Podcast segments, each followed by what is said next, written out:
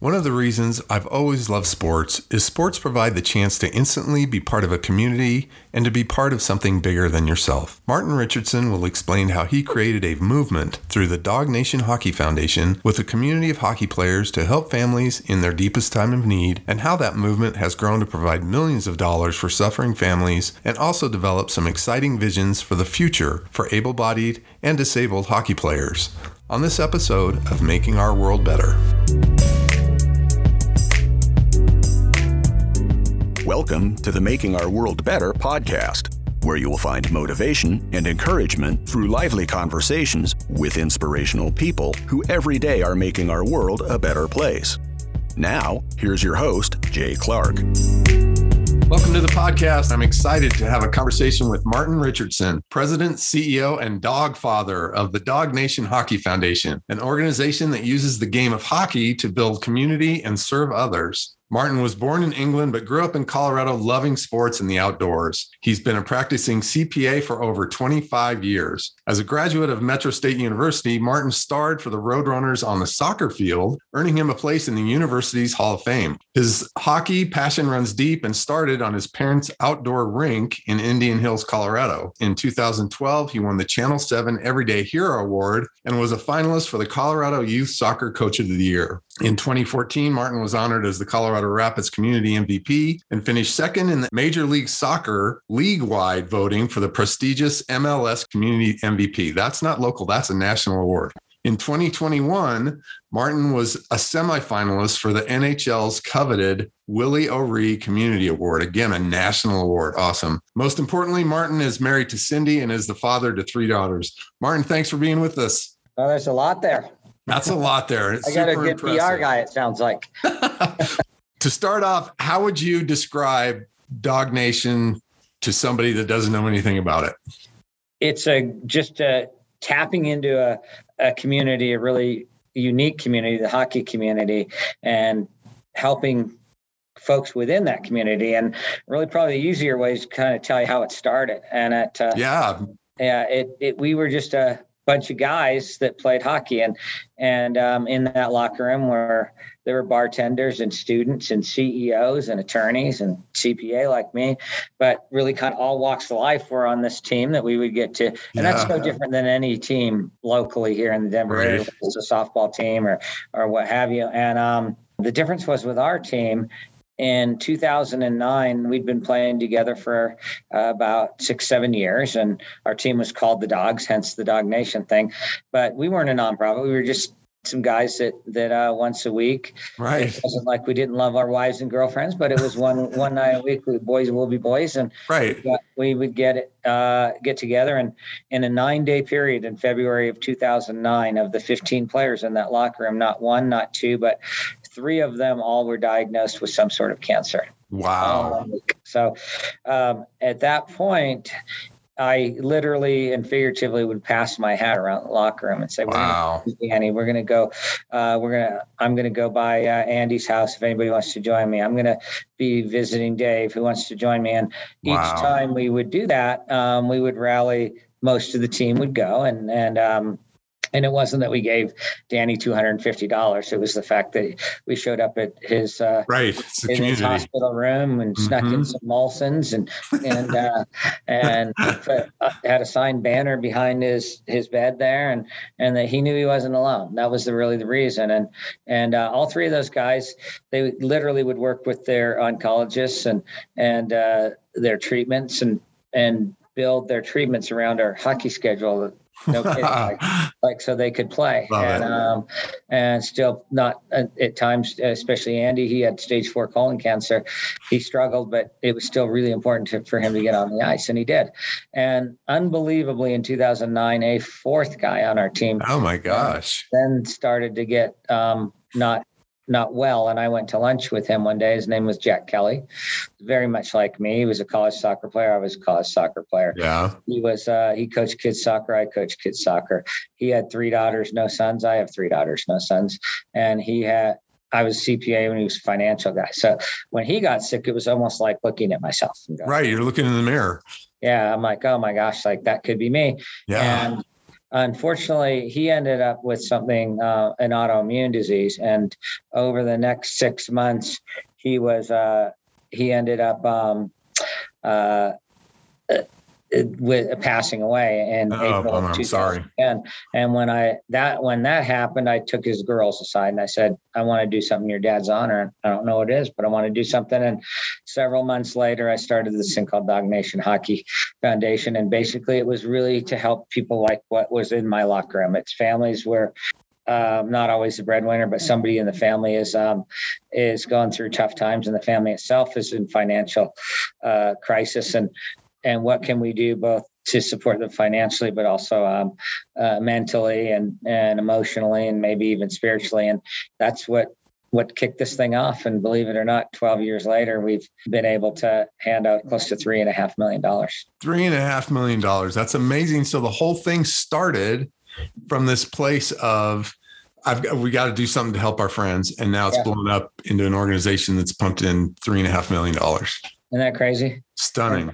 Yeah. So what we do is we tap into, I was literally on the phone this morning with a gentleman and his daughter is on the heart transplant list and they're having to uproot. They lived in Colorado, moved to Wisconsin based on a job with the wife. It looked like things were going great.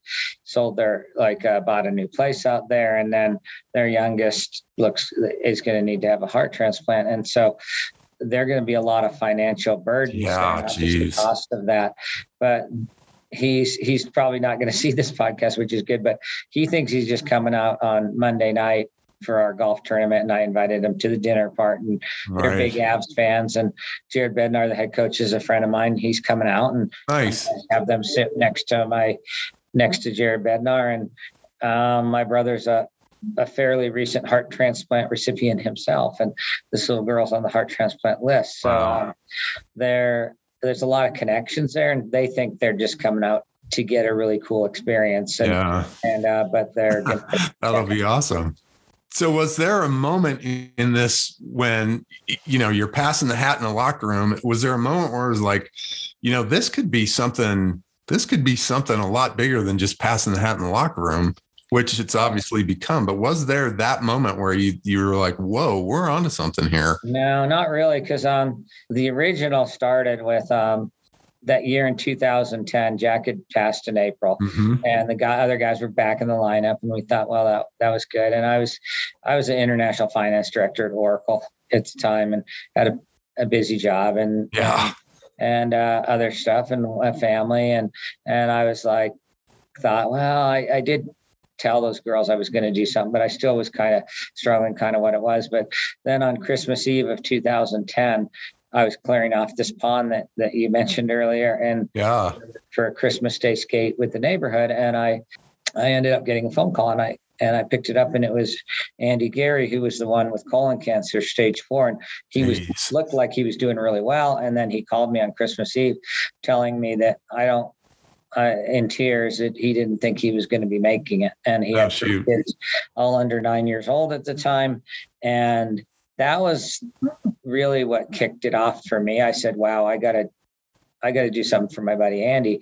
And what if we put a hockey tournament on? But what if we started it and did it as a nonprofit? We'd be able to get a lot more donations and sponsors. And so literally 1 week later on New Year's Day, 2011. So 1-1-1-1. It's easy to remember the day. My goalie and defenseman and left wing and a few other guys, we all threw $100 in the middle of the table, and they all looked at me and said, figure out how to make a 501c3. And I did. And, awesome. And 3 months later, we were able to make Andy one of our very first recipients. And that's today, fantastic. He's a teammate of mine. So that's awesome. Yeah, so it's cool. So that's really out. But no, there was not another. The first year, I mean, everything we did seemed to sell out, get a lot of interest. And I guess that first year, even in the first year, it's like, whoa, we just did a hockey tournament. We got that filled up. And then we followed that up with a comedy night, and that sold out or close to it. And then we did a golf tournament, and that sold out. And we were like, well, it's clearly there's a need community, right? A market, I guess. Right. So we can, but it didn't really take off till the last few years, like really take off. I mean, it was already right. Well, and this is one of the beautiful things about sports. You've been around sports your whole life, played at a very high level, is that it almost generates this community. Talk about volunteers with your organization who are just, they're just part of the hockey community. I learned about your organization from my friend, Jeff Kingery, who I've known for 35 years. I didn't even know until recently, last few years, that he's a big hockey guy. Yeah. So he found you. So tell me how the community kind of brings in people, and that's helped you grow. I credit a lot of the growth of this with something that you wouldn't have seen 10, 15 years ago. And it's because of social media. Yeah. And we had early on, like our very first tournament, literally it was old school, knocking on locker room doors and walking in and saying, here's what I'm doing. Here's a referee that was hit by a car. There's a couple guys with cancer. Here's the things that we're going to do on this. Can you play this tournament? And I had a couple connections at that time. One of the guys I played with, his brother was a equipment manager in the NHL and was able to get us like pretty amazing stuff for being a brand new nonprofit. Alex Ovechkin signed helmet, things like that. Nice. So that was on the early end. And then now we'll do a post and literally thousands of people read it. So isn't that fantastic? Yeah. If I say, hey, we really unfortunately have to turn away volunteers. Wow. Because we don't have enough spots to do them like this. Right. Golf tournament coming up this weekend. I've probably had, all right, next Monday, I probably had 40 people asked to volunteer. And that's fantastic. Yeah. So they see what we're doing and seeing the impact, and they just want to be part of it. Talk to me a little bit about, I think one of the other cool things that you're doing is the sled hockey piece. You used to work with some disabled sports stuff and always thought it was awesome. So talk a little bit about how not only are you doing all this great stuff to help people in their time of serious need, but you're also branching out now and doing stuff with sled hockey and helping disabled hockey players. Yeah, your timing on that's perfect, because we literally this weekend took 3 sled hockey players, including the Wayne Gretzky of sled hockey. His name's Declan Farmer, fly fishing for the first time. Nice. And we have these epic pictures of these 2 guys diving into one fishing hole because it's a beaver dam there, and I'm above it with a fish on that's jumping out of the water, and 2 guys without legs diving into the water right below me. Wow. Pretty cool. That's really cool. But yeah, the disabled sled thing, I'm not even sure how it came about. I think we'd just gotten big enough and they reached out, and they typically need financial help. And so there was some reach out to us like, hey, can you come to an event and be a sponsor? And at that point, we were starting to grow quite a bit. Right. So people knew who we were. And they knew I knew a lot of the guys on the Avs and different things like that. So they were like, can you get a signed thing? Can you get this? And I think that's kind of how it happened. And then my son-in-law put a tournament on, a dog tournament down in Colorado Springs. We have multiple teams, and his Colorado Springs dogs put a tournament on. And it being down near Colorado Springs area, it was in Monument. There was a lot of sled players down there because of the military guys too. Right. And so we actually did a sled exhibition at that event.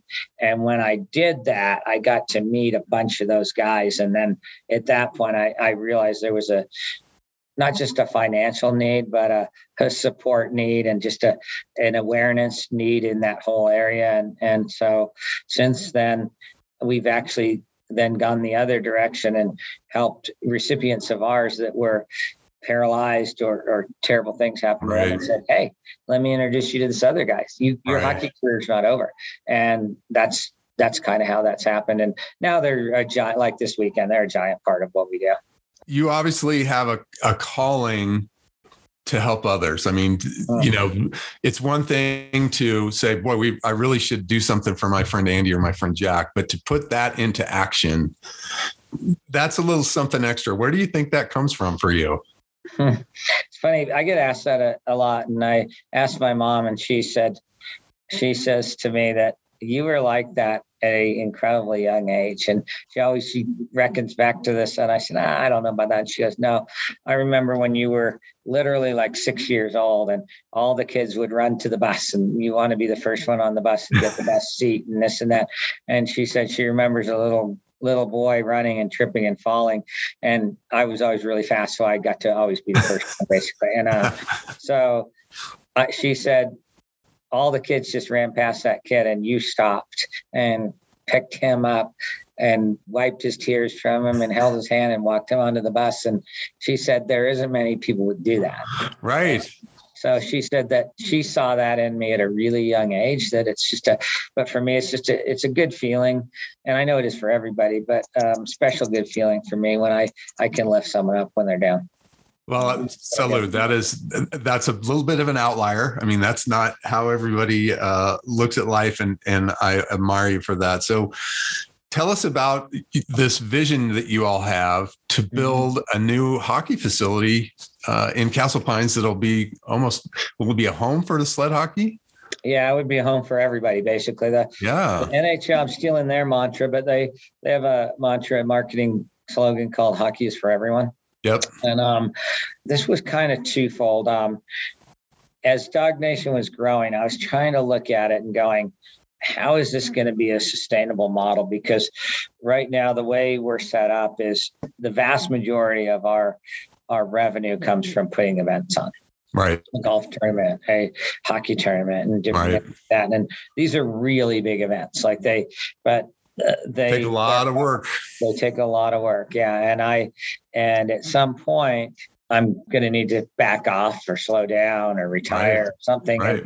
And I thought, is this really a sustainable model, the way it's built? And so a few years back, I often wake up thinking in the middle of the night and don't want to wake my wife up and go in the other room. And I kind of just jotted down in a notebook, like, what if you were able to build an arena that's truly for everyone, for boys, girls, young, old, men, women, able-bodied, disabled, veterans, civilians, and truly make a place that where hockey is for everyone and not just say it. So, but what if you were able to do that same thing? And what you did is you built it with the first, with the donations and, starting with a municipality donating land, and then you go to general contractors and architects and roofers and all the way down and said, what if you built it? Because the biggest difficult thing of running a hockey rink is the cost of it. It's the cost of capital. Oh gosh, they're not. I mean, we ran a basketball facility and we didn't have to keep track of ice, and that was plenty expensive. So yeah, and so that's why you don't see new ones come up. Right. It's not like people don't like hockey, and it's why you see them go out of business. It's why you see Park and Recs not build them. And I knew that from years ago because I'd actually thought about at one point. My boss played college hockey and I played college soccer, and we were software accountants, and we thought, boy, this would be really cool if we did this. And we built a whole model of a whole facility of indoor soccer and ice hockey. And we realized pretty quickly that three things were going to happen. One, we were going to both work 100 hours a week. Number two, we were going to be bankrupt. And number three, we'd both be divorced. So we said, not a good track. But I always knew why they didn't work. They didn't work because of two really big things. And one's, property taxes are really, really high on something that's worth that much. Yeah. And then the second thing is, the bigger one is the cost of capital. If you run it as a nonprofit, you eliminate one of those right off the top, which is the property tax. Right. And if you then are able to dig in and eliminate, or at least greatly reduce the cost of the capital by getting all these in-kind donations and then following that up with donations to a charity, i.e. us, and say, what if you built this arena that way, where at the end of the day, it's for the board members, they're not making any money on it because it's part of a nonprofit. And but as a nonprofit, if there's no cost of capital and there's no property taxes, conservatively, this brings in $1.5 million of profit, not revenue a year. And so then you're able to take that profit and pour it back into the community, it back into perpetually forever. And then I can retire. Yeah. Like I could quit, because you still do your events and all that other stuff, but you have much more control of how you can do that. But you also just from every day, it's generating revenue every day. And you're not relying on the events either. You're not relying on the events. And so that was the model, but and so that's been my focus for the last few years, but it is extremely difficult. Like this is the hardest thing I've ever tried to do. No doubt. And so, but we did, an incredible donation by the city of Castle Pines. And so we actually have 12 acres at I-25 and Castle Pines Parkway to do this. Awesome. And then we've got big companies, MOA Architecture, Saunders Extension, Lolly. Yeah. So these are big companies that have also, well, we want to be part of this. And if it got going, I know there would be tons more. And conservatively, we probably are looking at the estimates from my folks at Saunders and at MOA are 10 to 15 million in in-kind donations. But mind you, if we paid from everything, if you bought that land and you did all that stuff, this is a $65 million project. Because it's three sheets of ice. One is actually a large enough arena that would be able to host the World Championships of sled hockey. Wow! So the ambition is really big. I mean, I'm a conservative guy, so maybe too big, but at the same time, when I look at it on paper and when we do our presentation, and some of the people we're in front of, Jay, I just pinch myself because it's like, how is this little CPA guy from Oracle even go to dinner with this guy or go to a Mavs game with this guy? But the fact is, I do. And we have enough people in our network, if I can, I don't know if convince is the right word, but get on board with this and see the same vision I do. Yeah. We have the network to do it.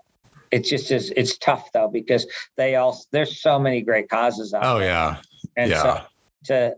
And I'd be naive to not think that. And so that's what you're doing. You're trying to shift some of those dollars your way to be able to do this. So, and it takes a lot of persistence. I mean, it took us darn near 10 years to build the Gold Crown Fieldhouse out in Lakewood. So did it really? Yeah. So like I say, without ice, you know, it's not easy. So I applaud you guys for doing it. How much does it help when the local NHL club is so strong? And, you know, now you're friends with Coach Bednar, he's a Stanley Cup champion. That's got to have a little positive spillover onto you guys, hopefully. Yeah, it does. Yeah. Like there's things like where I'll be able to utilize it on a really easy level. For instance, like, hey, you can go to lunch with the Dawg Father and Jared Bednar.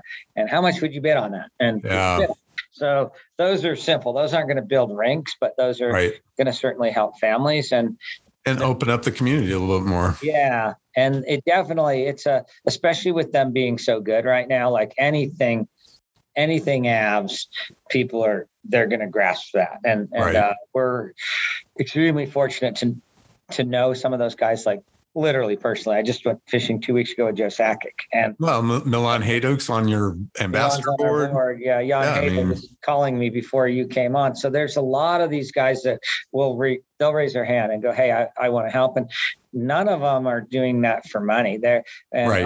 I'll even talk to Milan about it. Like, what if this grew? And nope, like, I just want to do this with you. And that's awesome. So yeah, it's a massive part and they're pieces parts to get to someone else, including Jan himself has connected me with 2 or 3 people that I would not have connected with without Jan Hejduk. They're and it's not really just because of his name. It's partly because of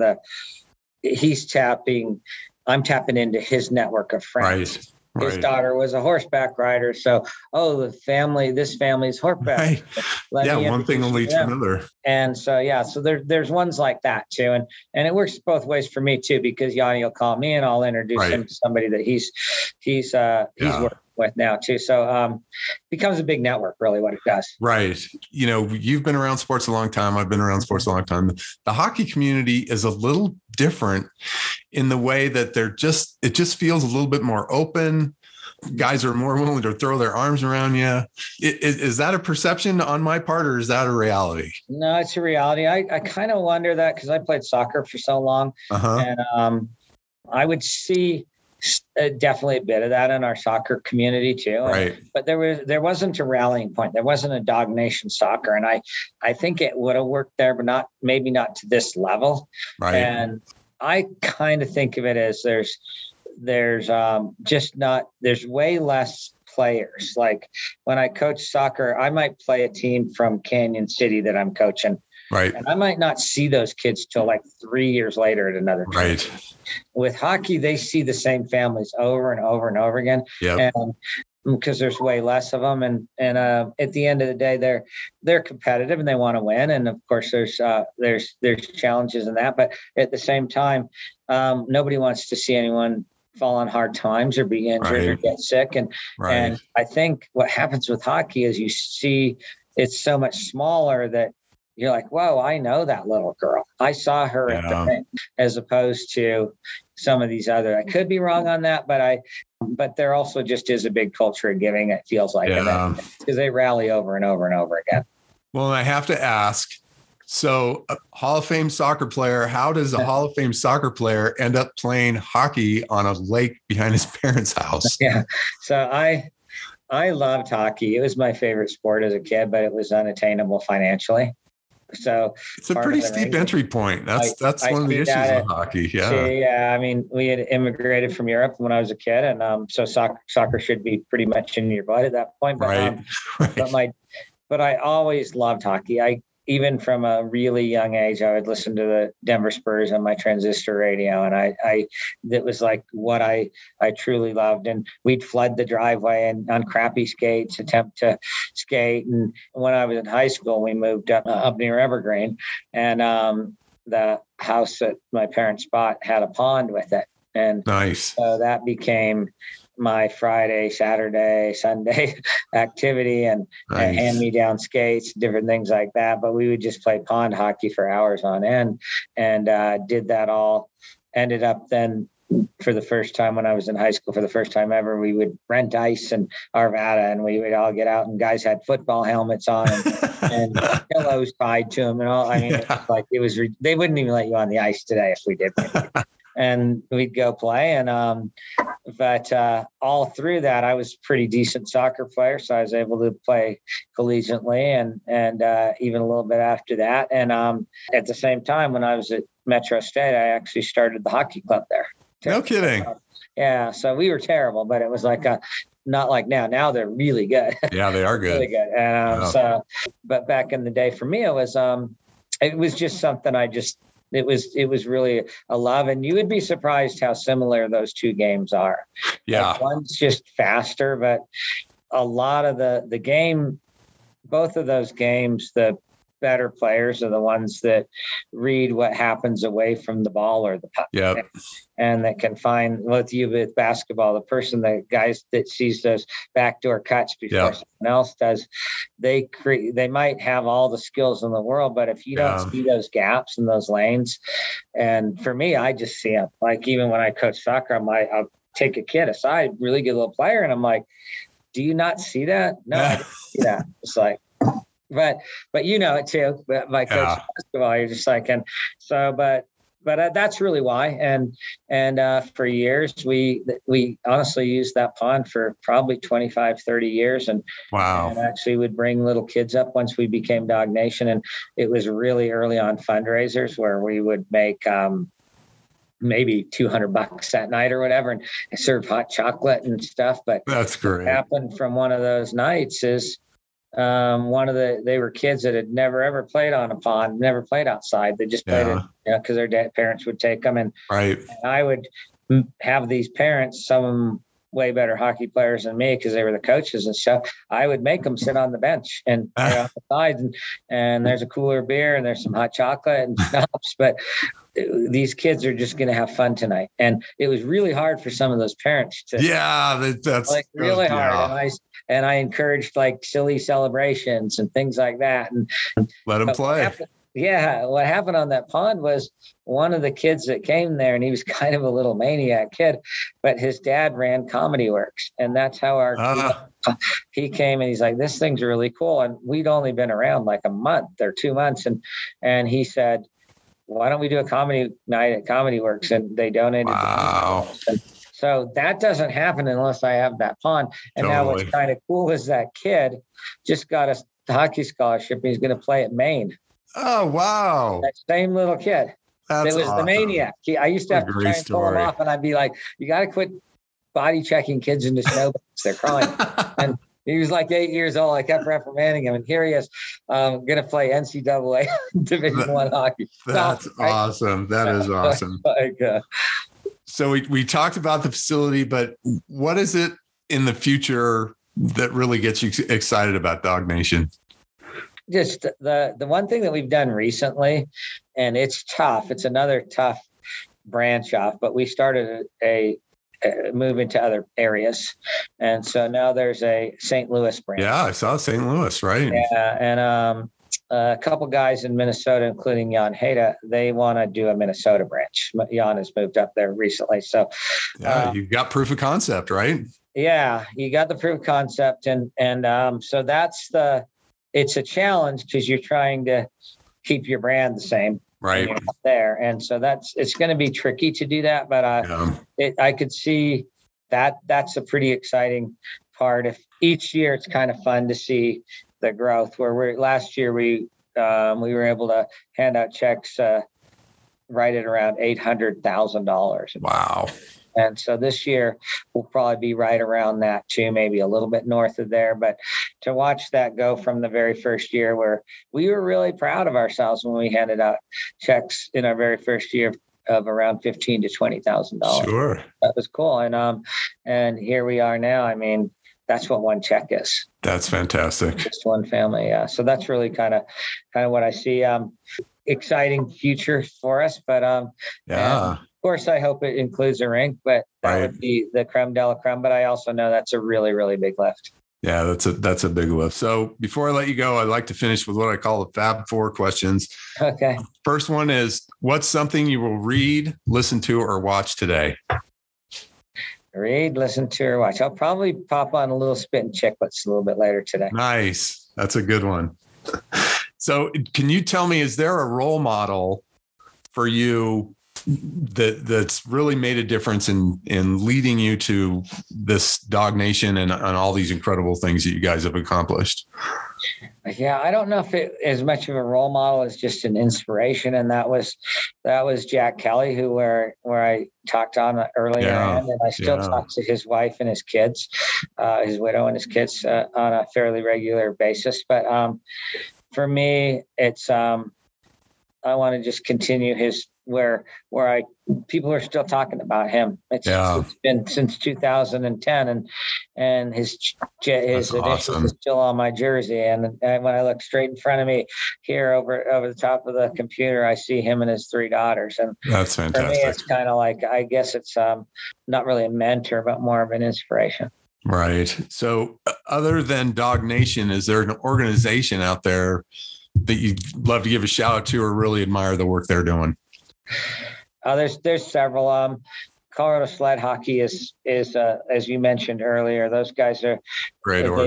They have a great organization, and they're doing what they can, and we're always there, gonna lift them up and help them, and it does fit right in our role too. Some of the high school awesome partnership. Really, we've seen Dakota Ridge Hockey shout the guys out each year. They do a military night, and they work hand in hand with us to choose who we're gonna help out each year, and kids do an amazing job. They each choose a veteran. Every single kid on the team chooses a veteran that they honor. That's right. Really, really neat stuff there. And then, lastly, really, really fortunate to get to know the members of the Humboldt Broncos, and that's the So that was that's really how I got to know Jared Bednar. Jared, a lot of people don't realize, played for the Humboldt Broncos, obviously not that team. And when we were able to help that community through their rough times, that's when Jared reached out to me for the first time. And since then, I've actually brought 7 of those boys of the 13 that survived that accident down to Colorado for Make-A-Wish type things. And I've been up to Humboldt 3 times myself, including Jared recently for their golf tournament. And that's Jared had me sitting at his table when he went in the Hall of Fame. So that was pretty cool up there. That's really cool. But there, when I go stay there, most of the time I actually stay with one of the families, and this past one, Curt and Celeste Light, who unfortunately lost their son Jacob in the accident, they opened their home to me and just stay in their guest room and that's great. And have breakfast with them and their kids, and it's so much better than staying at the hotel. No doubt. It's pretty cool. Well, and it's such great evidence that if you continue to be persistent, grind, do the right thing, goodness creates more goodness, success creates more success. Your organization is a great example of that. So lastly, if somebody wants to support, volunteer, learn more, what should they do? Yeah, our website's pretty new, and Native Rank has put it together for us, the revision of it, and it's really easy to find. It's dawgnation.org, and I was really surprised, D-A-W-G, nation.org, that wasn't taken already. But I would have thought Georgia would have taken that one. I would have thought so too. We were really surprised because we had Dawg Hockey, and someone tells me, dawgnation.org doesn't exist. I'm like, really? And it didn't. I was like, that's awesome. It's easy for us to get it, easy to navigate to it. And we've got a pretty big presence on Facebook as well. And that one is Dawg Nation Hockey Foundation. So kind of a long one, but when you find that one, there's lots of cool inspirational stories on that. And I try and put something on there every few days. Awesome. Well, we'll put that in the show notes. I hope people will go visit. Martin, thanks so much for the time and cheers for continued success. Yeah, thank you. Thanks for having me. Thanks for listening. This podcast has been brought to you by JC Charity and Event Services. If you'd like to find out how I can bolster your efforts and help your team achieve its goals, I'd love to have a conversation with you. You can find me at makingourworldbetter.com. To learn more about the awesome Dawg Nation Hockey Foundation, visit dawgnation.org and find them on Facebook. Check the show notes for links. If you enjoyed this podcast, we'd be grateful if you'd give us a thumbs up and leave a review. Until next time, I hope you're inspired to find a way to make our world better.